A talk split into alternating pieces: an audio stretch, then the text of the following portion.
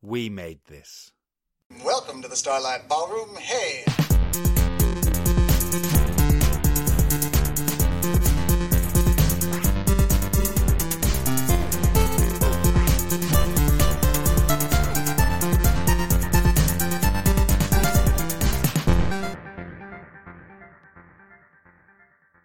Hello and welcome to Shipwrecked and Comatose, the podcast about Red Dwarf here on the We Made This Podcast Network. And we are deep into our stupid ass daily run of episodes about the Red Dwarf Smegazine. So, with me at this time, as has been for the last five days, are Carl and Colin. Hello, Carl. Hello. And hello, Colin. Hello. Ugh, why are we doing this again? We're just voracious readers. It's also getting good with this one. Yeah, it is. Yeah, this this is a definite upturn. It is fascinating, actually, that as we've gone along, I do feel like they're getting better and better. The magazine is finding its feet, and it's actually becoming something that's worth reading rather than something that's more of a kind of Curio. yeah. Curio is a nice way of putting it. Yeah, it it's it started out as as a I mean it is a tie-in, but it started out as a very blatant tie-in, and now it's kind of going off and establishing its own its own in jokes and its own attitude and pathway, especially with the original cartoons and things like that in there. Yeah. Yeah, it really does feel like there's more confidence behind it rather than just raw enthusiasm. Yeah. Yeah, I w- just to say, I mean, we'll see it from the very front cover. Is it the fir- the thing that's made it to the front cover is one of their original comics? Yes. Brilliant. Shall we get into it then? Yeah. Good plan.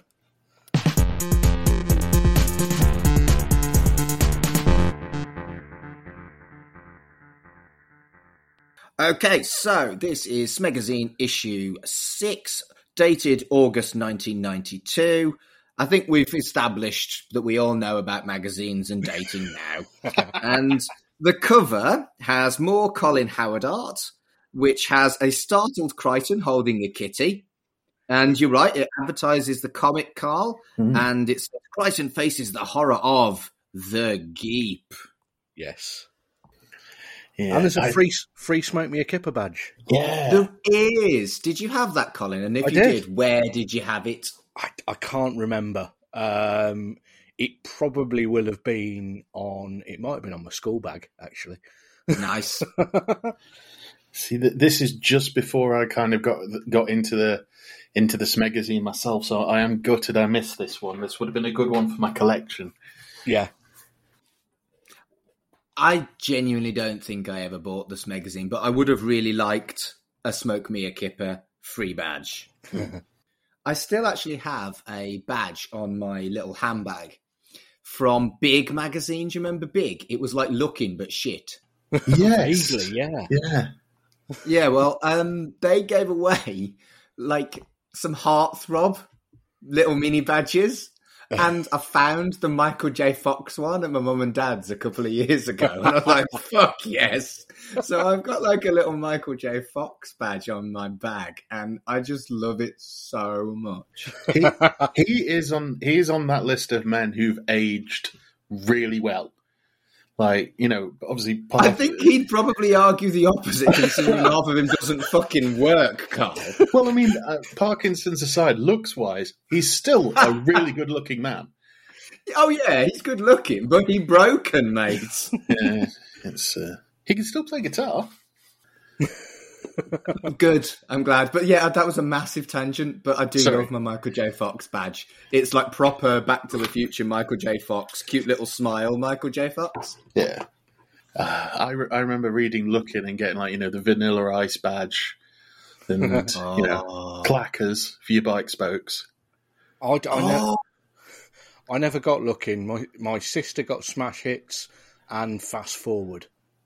I used to get fast forward. I, I used to mainly at that point it was uh, the Beano, and then the Red Dwarf Smegazine, and then uh, onto NME, Kerrang, and all that lot. Do you know, I do feel like magazines are a lost thing. If I want a magazine now, I'll get the digital copy And not the shit ones like we're reading with the Red Dwarf Smegazine, like an actual nice digital copy. Ones where if the text is red on a purple background, you can read it. Well, quite. Yeah. I mean, I, I used to read, say, obviously growing up in a in a newsagent, I read this magazine and probably around about the same time, or not long after, I started reading Loaded. Wow, that's a blast from the past. Fucking loaded. But and no one believed me for this For- initially because the one I read didn't have like a page three girl or anyone on it. It had Denis Leary on it, Yeah. uh, the comedian, and I wanted to read about that guy because he looked interesting. And it was only after I started reading, I was like, "There's lots of pictures of women in here." And then, and then the next one, it was back to like I think it was like Jo Guest or somebody. Jo Guest, Jesus wept. I used to buy Esquire because I didn't want the kind of smutty, fucking loaded stuff. Was it- But that's because I'm bent. I was going to say you're not really the target market, are you? But I'm not the target market for Esquire either. I, I never wear man perfume, and I'm not particularly sophisticated. That that was the thing when you used to open the magazines and they'd have the sample of perfume. You'd have to rip open Yeah. the the thing. God, you know, I did one of those. Opened one of those ones. It went. It was like a bomb going off of just musk. Yeah, I've, I've got uh, from doing free with this month's issue. I've bought some old Q magazines, and there's a few of those that have got those in there, and I have to be really careful because thirty-year-old ones of those is probably going to be toxic. Shit, yeah. That's that's what Agent Orange is. It's Hai Karate that's just gone off. These youngsters with their fucking digital magazines, they will miss out on the smelly ass shit. Lucky bastards. Mm-hmm. Didn't get it in this magazine though. It was just all No. 2000 AD adverts. True that. First up is the comic strip, and it's a gelf. It's got, it's about a gelf called the Technically- Geep. It's a geep, a genetically engineered adaptable pet. But that's a gelf. It's genetically agreed. bleh, genetically, ex- whatever E form. stands. Thank you. Fuck. Genetically engineered life form. Yeah. But yeah, And, specifically a, a geep. And it's a story about how this little bastard kind of runs riot on Red Dwarf. And all I thought was, I know about the telepathic domination, but I still kind of want one. well, thi- this comic strip, I remember so vividly that it, it's all framed around. It, it starts with them all playing Scrabble, and uh, Yeah. Rimmer is trying to cheat by trying to play a word Yizox, uh, which he claims is the Plutonian word for teeth. Now, this is this is an incredibly obscure comic that not very many people will have read, but I, on more than one occasion, have tried to play Yizox when I've played Scrabble as a result of this. And obviously, nobody in the universe would have got the reference. Have you never tried to play? Occasionally, yeah. Maybe that didn't go in because they didn't know how to write it down. But this is just a lovely little fun self-contained story again. Whoever's writing these is doing just a great job. it made me think because some of these, obviously at the time, Grant Naylor were you know writing everything. I think this was when they just started directing everything.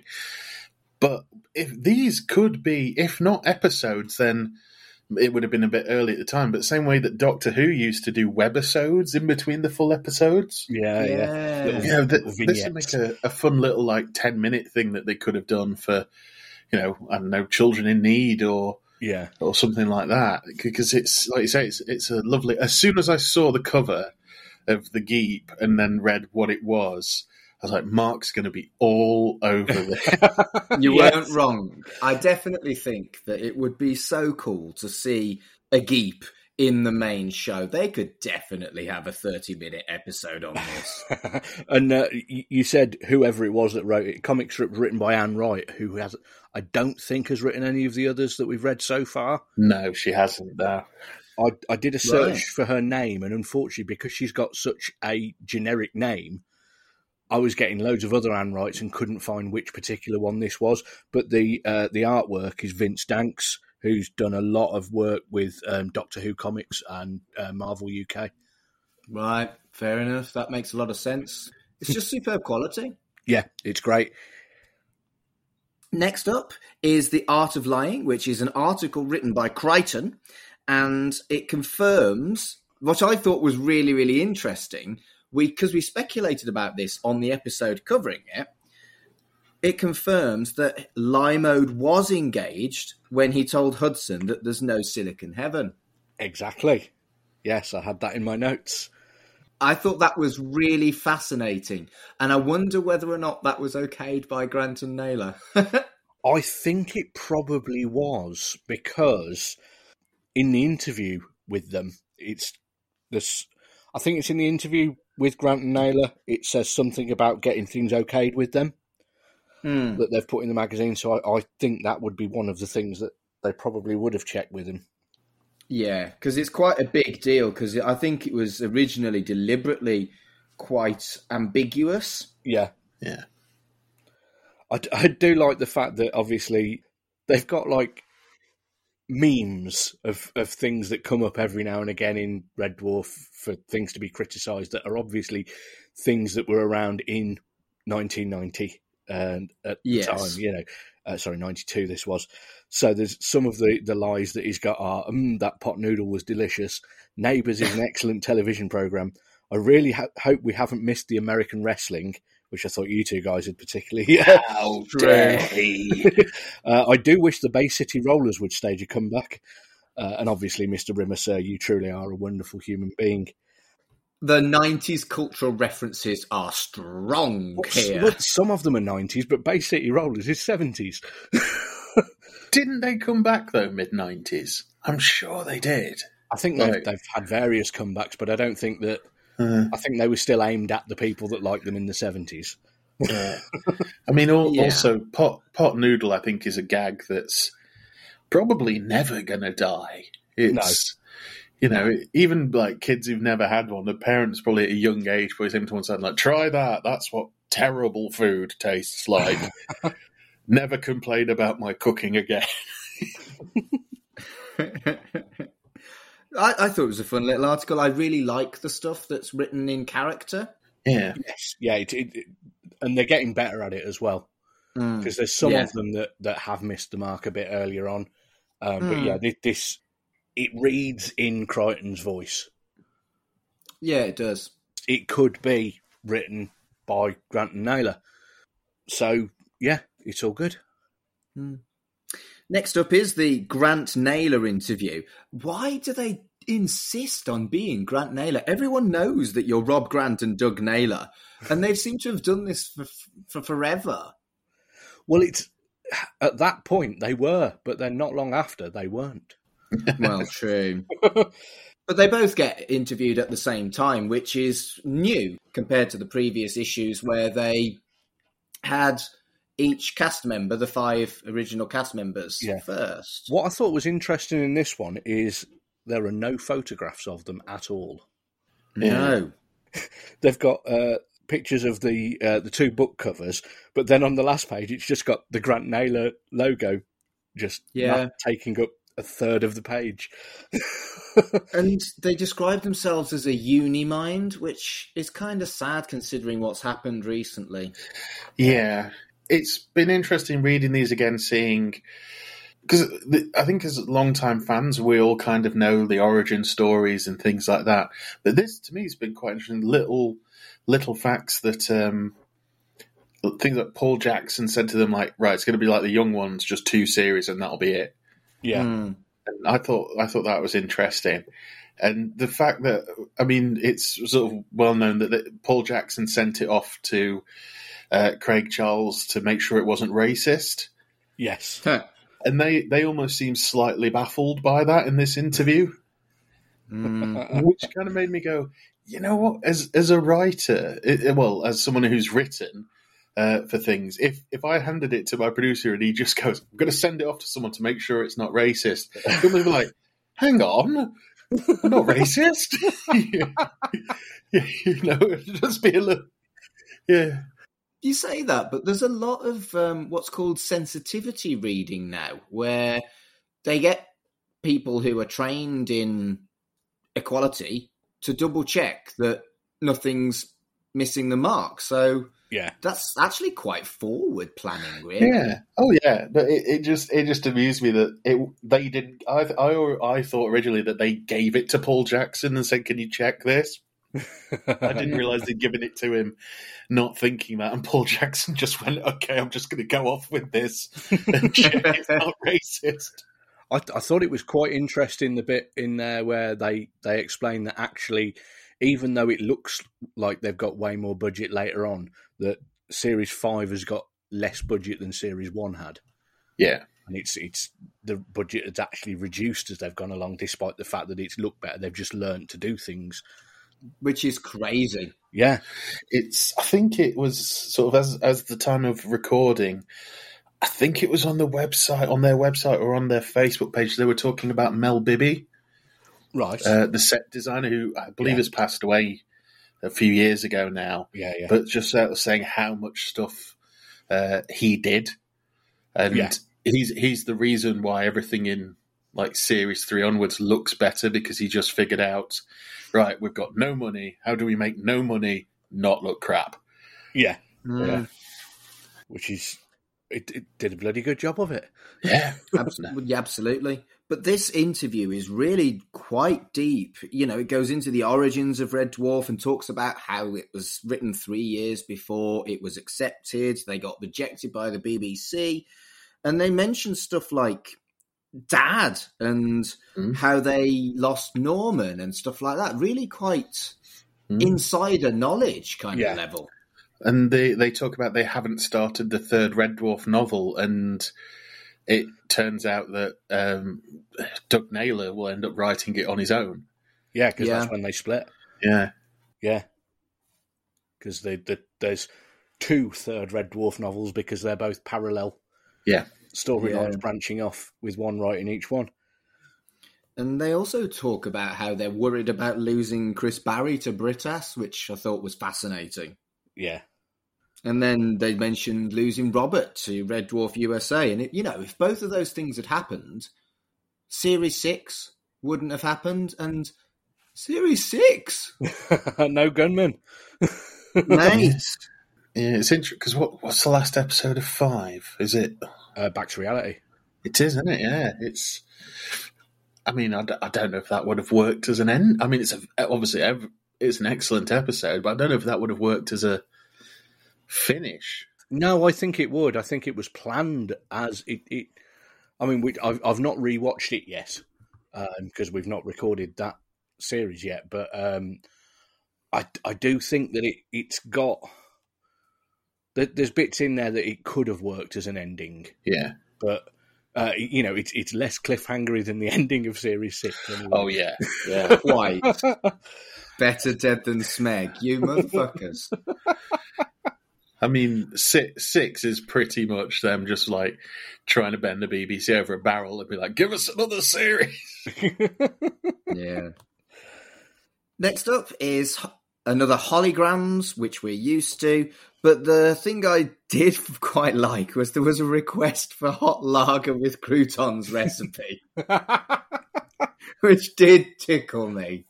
The bit that I found quite notable in that, um, I, I've been reading old uh, Mean Machine Sega magazines and uh, old Games Master magazines as well. Nice. And this made me think. uh, So you've got a letter in here where somebody has basically written in and said, "Me and my younger brother were both keen Red Dwarf fans, and I've un- always wondered what the scrolling text at the beginning of Backwards was. You know, the one that scrolls so fast you can't read it." Yeah. Uh, so we, with the use of some nifty video equipment with freeze frame facilities, my brother was able to write it out. That's a fake letter. There is no way that that is a real letter because that is. It's like in the the previous issue there was the um, translation of the the bit in backwards.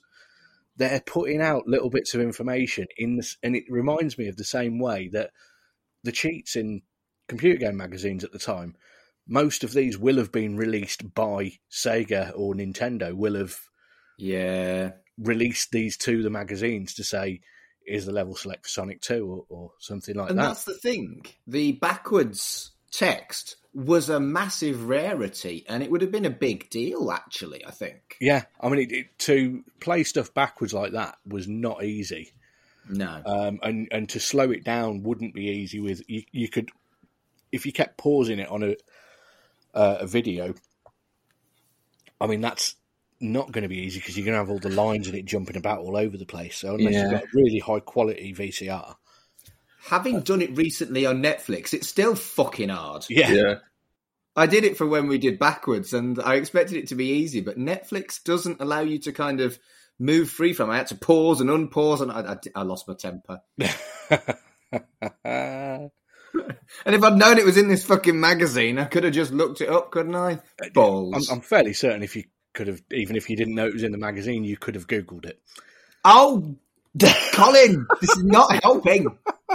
Well, it is. It's very helpful. It's just a couple of months too late.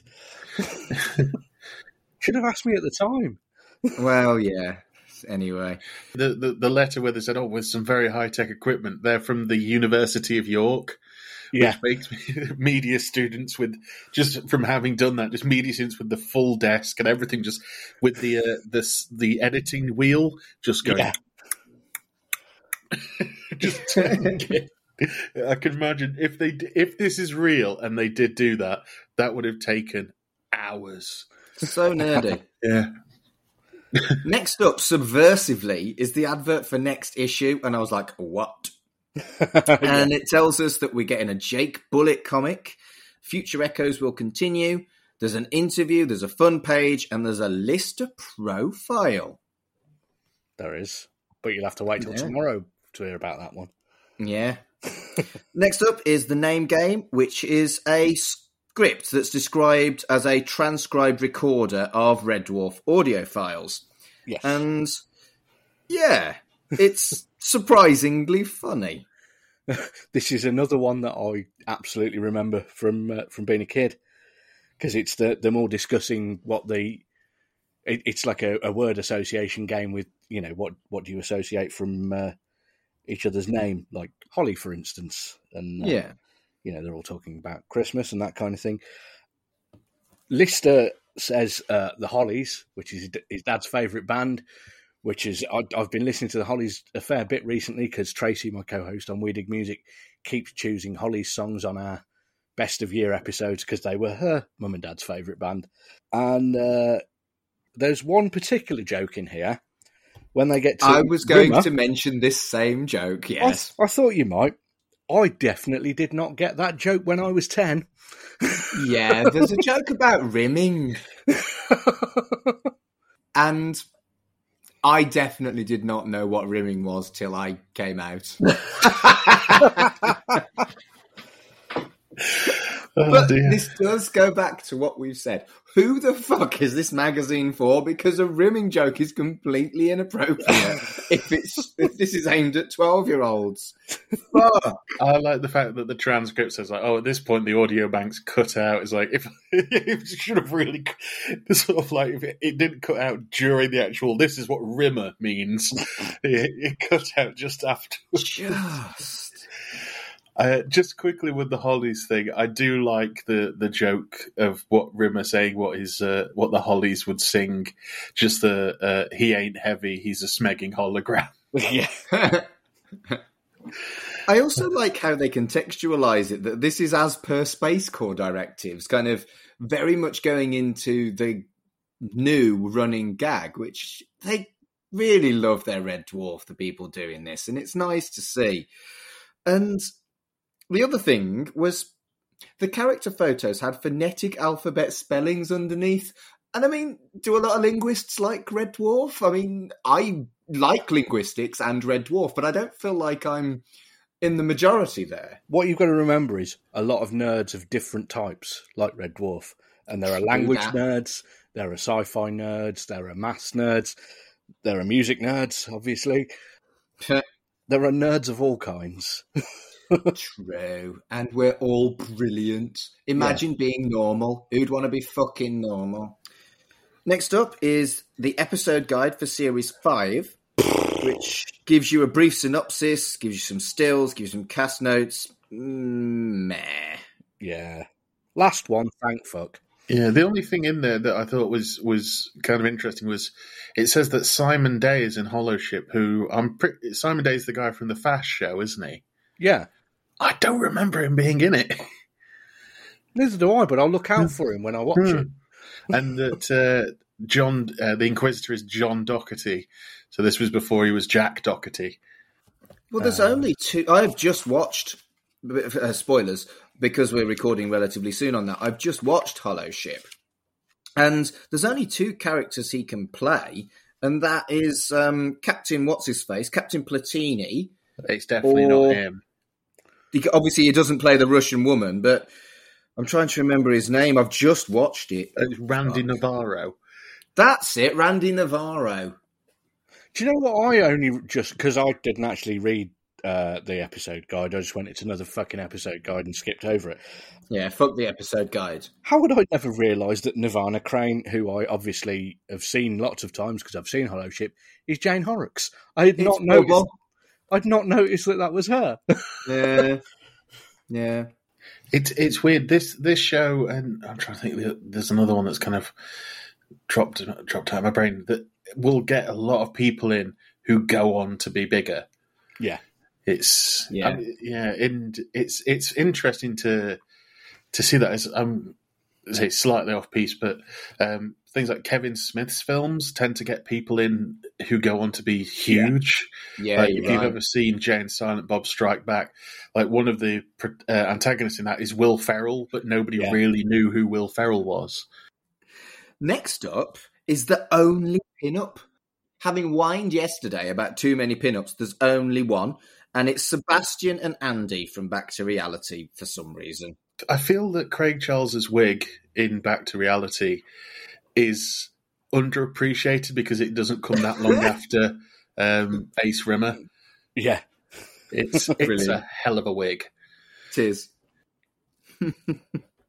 Next up is the Future Echoes comic strip, and I feel like Future Echoes wasn't longer than the end in the telly show, but the comic strip is going to last longer in the comic for some reason. Yes. Have they reduced the number of pages because they've added another comic strip? Is that what's happened? I don't think they've reduced the number of pages.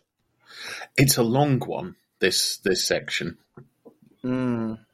It's uh, it's interesting to see how the how did I do what scene uh, is done. That's probably why it's longer because it's True. it's so many panels. Yeah, the deja vu thing doesn't work very well in a comic, unfortunately. What I do like is the uh, the monorail at the start and the bit where Yeah. it goes fashoom. I like that. It also emphasizes just how fucking big Red Dwarf is, which you don't really get the scale of in the show because they just simply didn't have the budget. So I liked that. And they're in the mall as well, which I thought was quite cool. yeah. What what would be interesting to do? They'll never do this, but it, I've always gone on during this week's episodes about how uh, how I'd love to see them explore more of the ship. Them doing a Dawn of the Dead in the Red Dwarf shopping mall somehow would be hilarious because it's just yeah showing more of the ship. I do question whether you need a shopping mall for a crew of less than 200. It's it's been one of the things though over the series, hasn't it? It's it, it's you know listers was it one six nine, Yeah. but then the, it- it's it's almost like a Kochanski thing with continuity on how many people are actually on the ship. Oh, yeah. They increase it to a thousand in Justice, don't they? Yeah. Yeah, it's I think at one point it's like somebody says it's like three thousand or something like that. It's I think uh, it's only after a couple of series where Grant Naylor kind of hammer down how many people were actually on the ship. Yeah. Mm. Doesn't matter. Don't care. Red Dwarf, wibbly wobbly, timey wimey. Yeah. Indeed. and, and the toaster's in this one, which is good. Yes. Although Holly looks like this is an obscure reference because they change up how some of the characters look a bit. Holly looks like the guy from Dark Shadows, the original one. It's just like he doesn't look like Norman Lovett at all to me. Mm. But having said that, I think the cat is drawn probably the best he's been drawn in all the strips, especially with the zebra jacket and the the waistcoat and that. He just looks, you know, pretty spot on in this one. Again, budgetary. It feels like he's a, just that little bit more catty Yeah, in the comics than he is in the telly show. Yeah, it's it's not consistent with the things being drawn well though, because there's definitely one panel where Lister looks like a very racist Japanese caricature, yeah. which he isn't, obviously.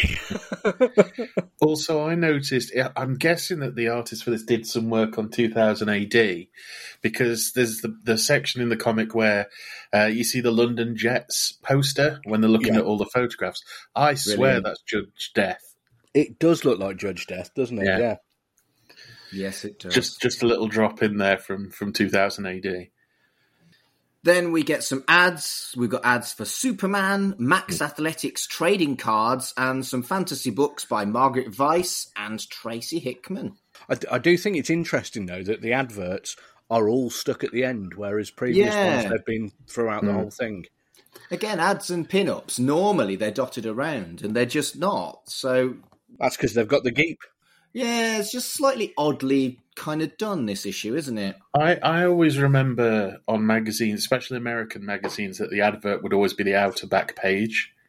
Yeah. or the or the last Mm. page on the inside, and Yeah. normally it would be for something like trading cards or something like that.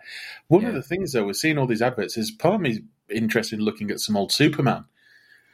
Just Yeah. it looks like the art's great. I've always struggled with Superman. I love comics, but Superman's just too clean cut for me. I lo- although I do like Superman with Batman. hmm. I love Superman. Uh, Superman Red Sun is one of my favourites, which is a Well, that's hardly normal Superman, Red Sun. It's Superman as a baddie. yeah, I know it's great. But I, Yeah. I also really like All Star Superman, which I know you hate. So uh, Oh, All Star Superman's diabolical. no, it's not. It's fucking great. No, it's so dated. Did either of you read the the John Cleese Superman where he, he lands in Britain? No, Have you- No, Have you not heard of this? It, it was after Red Sun. right. They got John Cleese. This must have been the eighties, I think, late seventies, early eighties. Uh, they asked him to write one where Superman landed in. I think he lands in Weston-super-Mare Brilliant. instead of Smallville, and it's him like trying to learn his powers, but uh, his British politeness kind of keeps him from being Superman because he feels too self conscious. so you can you can still get it off like off Amazon and stuff. It's still I can't remember what it's called now, but it's yeah, it's, it's got the the Superman symbol in the middle of a Union Jack, and apparently it's it's pretty funny. Fuck's sake. It, I can't imagine them doing an animated like they did an animated film of Red Sun. I can't imagine them doing that one. No. Should we talk about the caption competition? Hmm. So it gives us the results of the second caption competition and announces the third. The winner wasn't funny, but a couple of the runner ups were. Superman True Brit, by the way. That's it. oh, I have heard of Superman True Brit. Just found it. And also the new. I'm, t- I'm going. We're not talking about Superman. We're talking about fucking Red Dwarf. Um, the new pick is a bit crap. It's just the evil cat and evil Rimmer from Angels and Demons, and I'm like, eh. Yeah. I've not been enamoured with the caption competition. I'll be honest with you. I, I, I do think that at the time that visual of, of Chris Barrie in the full uh, bondage gear, isn't it? Pretty much to Yeah, to say I, that I remember. That must have been what, it, not even like te- between ten and like teenage years. Seeing that, I was like, "What is that?" It's like the cat. I couldn't say. It's like, oh, he's he looks like a feral, feral beast and everything like that. And you know, Rimmer and Lister, are, uh, Lister and Kryten are just sort of dirty versions of themselves. But it's like, bloody hell, what is what is Rimmer? I, I don't think I'm on Angels and De- the episode for Angels and Demons, but I'm looking forward to seeing how you analyze analyze that. Well, yes, that's coming up in series five, which is a little bit later on in a month or so. So yeah, that's it. What were your favourite things, Colin? First, Oh, favourite thing, easily, the Geep. That comic's brilliant. I absolutely love it. Okay, Um, Carl. For me, it's actually the Grant Naylor interview. I, it it just added a lot more detail into things, and kind of you know re, told some stories I thought I already knew with a bit extra in it. The Geek was a close second, but the Grant Naylor interview definitely. And none of that would have been out there at that point either. Mm. There's been various stuff since then, but that this would have been the first place most people ever heard about, about it. I'm going to agree with Colin on the Geep, but definitely an honourable mention to the name game. I really did laugh, and I'm sorry if you're putting a, a rimming joke in there. That I'm all about it. and so, um, what was your least favourite, Carl? Putting the episode guide to one side, like I did on the previous one, it's probably the caption competition. Okay, Colin. I'm not putting the episode guide to one side. It's the episode guide. It's the last one. I'm going to agree with both of you. The caption competition and the episode guide were both shite. So um, equal, equal for that. I'll have to think of something else next uh, tomorrow, though, won't I? I know. what we're going to do? Perhaps none of it's rubbish. Yeah. We'll find out. It does seem really weird that there were less ads and pin-ups. You'd think that that would be something that would stay really consistent because you know you've got deals with advertisers and shit like that. Yeah. I think with um, the fact that they've got a lot more material in this one, Mm. and the quality is higher than previous. Not that the previous issues have been complete rubbish, but the quality is much higher in in this one. I think than we've had so far. Mm. Um, that they're just like, oh, let's you know, maybe maybe it was selling enough where they didn't have to take as many adverts because the first couple there was a lot of adverts and pin-ups. Yeah, good point. They do say on the letters page, either in this one or in the next one for a spoiler for tomorrow, somebody asks about back issues and they say, yeah, you can get them from this address, but issues one and two are already sold out. So if they'd budgeted that if they sold every issue, then they cover what they need, Hmm. Then they sold every issue. So Yeah, if that was consistently happening, they may not need as many adverts. that does make sense. Yeah.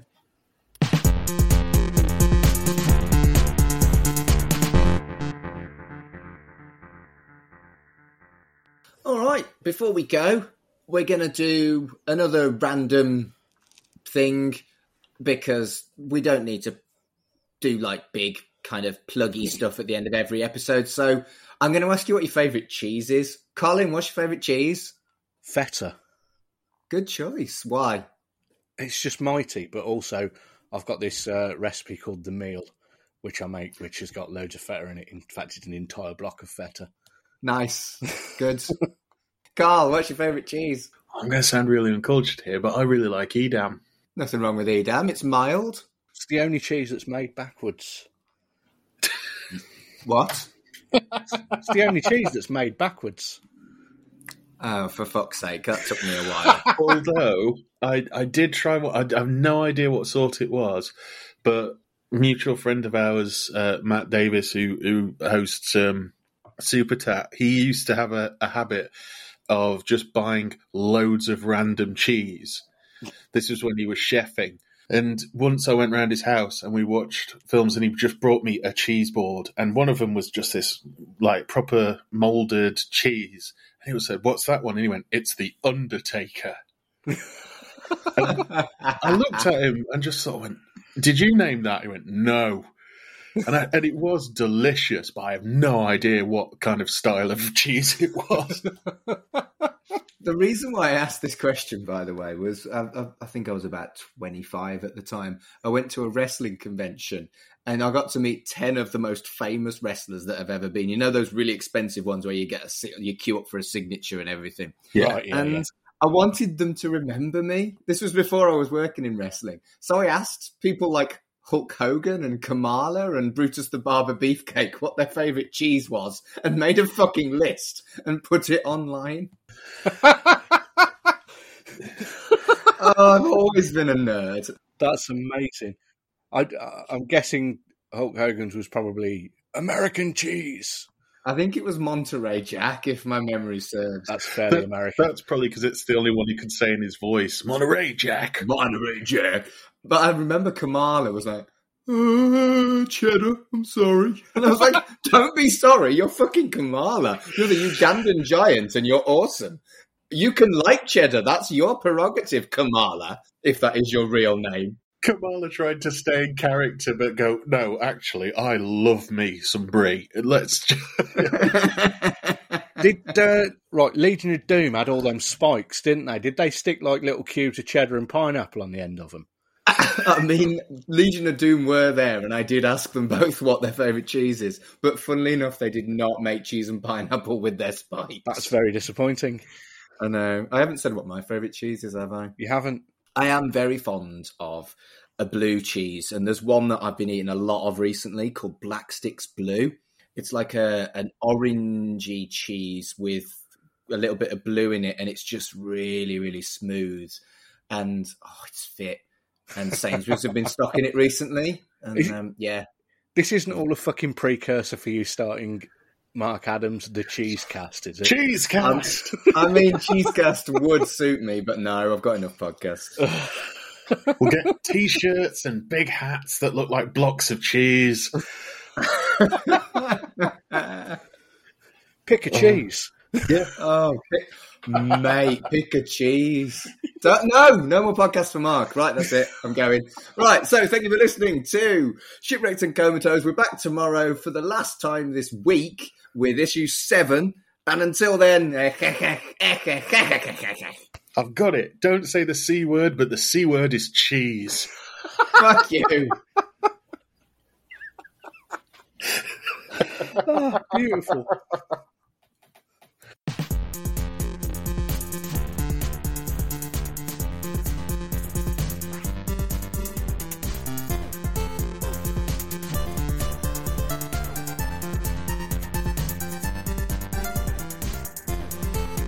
Shipwrecked and Comatose, a Red Dwarf podcast, was created and produced by Mark Adams and Kurt North. You can find us on Twitter at Red Dwarf Pod, and we are part of the We Made This Podcast network, which can be found online at WeMadeThisPod.com or on Twitter at We Made This Pod. Hello, everyone. This is Tony, Network Chief of We Made This. As you know, our podcast network brings together a brilliant assortment of talent who talk about all kinds of pop culture content, such as the episode you just listened to. We're not going anywhere, but we'd love to keep the lights on for even longer if you're able to support our network on Patreon. For just £2 a month, you get your name in lights and the satisfaction of knowing you're helping us produce more great audio. And for £3 a month, you'll get your name in lights, but you'll also get access to an exclusive bi monthly podcast from the We Made This talent pool on podcasting, pop culture, and, well, you tell us. We'll take your suggestions. For less than the price of a coffee per month, you can help keep We Made This going. Just head to patreon.com forward slash We Made This. That's P A T R E O N dot com forward slash We Made This. And get the ball rolling. Elsewhere on We Made This. The giddy carousel of pop. There's a little bit with fan clubs, and there's uh, you're in good company there, Paul. There's Japan, the Beats, Spandau Ballet again, and uh, the Fall Foundation, 429B Bury New Road, Salford 7, Lancashire. So, if, if people had written to this, what would they have got in return? Can you remember? Well, it's interesting you could say that because the, um, we did write back. We, we basically every now and again Mark would give us a few letters and say write back to them. And one of the people who got a reply and who still got the letter, Stewart Lee and uh, Bob Stanley. I he, I sent him a letter apparently, so I'm, I'm led to believe later on. I replied to his letter and sent him a letter and a poster, and he's still got the poster. He lost the letter though. So I mean, I don't know how much we did reply, but there was no fan club then. I think the a fan club later on. The Fall Foundation was just write us a letter. We might send you one back. I think that's that's as far as it went.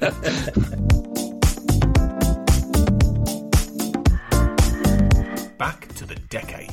However, like just last week, um, Gore Verbinski announced he's going to return to animation with two films in the next three years that are like a similar style.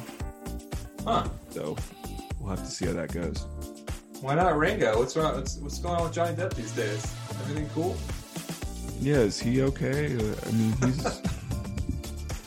There's nothing wrong with him, right? Life's milestones. So tell me your favourite story about your childhood. As I mentioned earlier, I've always been kind of immersed in books. My mother was the um, president of the local library friends group. So every, I think, every spring and fall, they would have a huge book sale at the local library. And so, starting from when I was eight years old, I was running up and down the basement stairs of the library, hauling books up to the uh, main floor for the book sale. And I always loved it because they would always let me have whatever I wanted, whatever book I wanted. I so, you know, by the time I'd leave, I had like three or four boxes worth of books to bring home. My room was full of bookshelves, and I had a literal library in my childhood bedroom. Is that something that you've continued as you've got older? Oh, yeah, I have thousands of books. Check out all of these shows and more on the We Made This podcast network.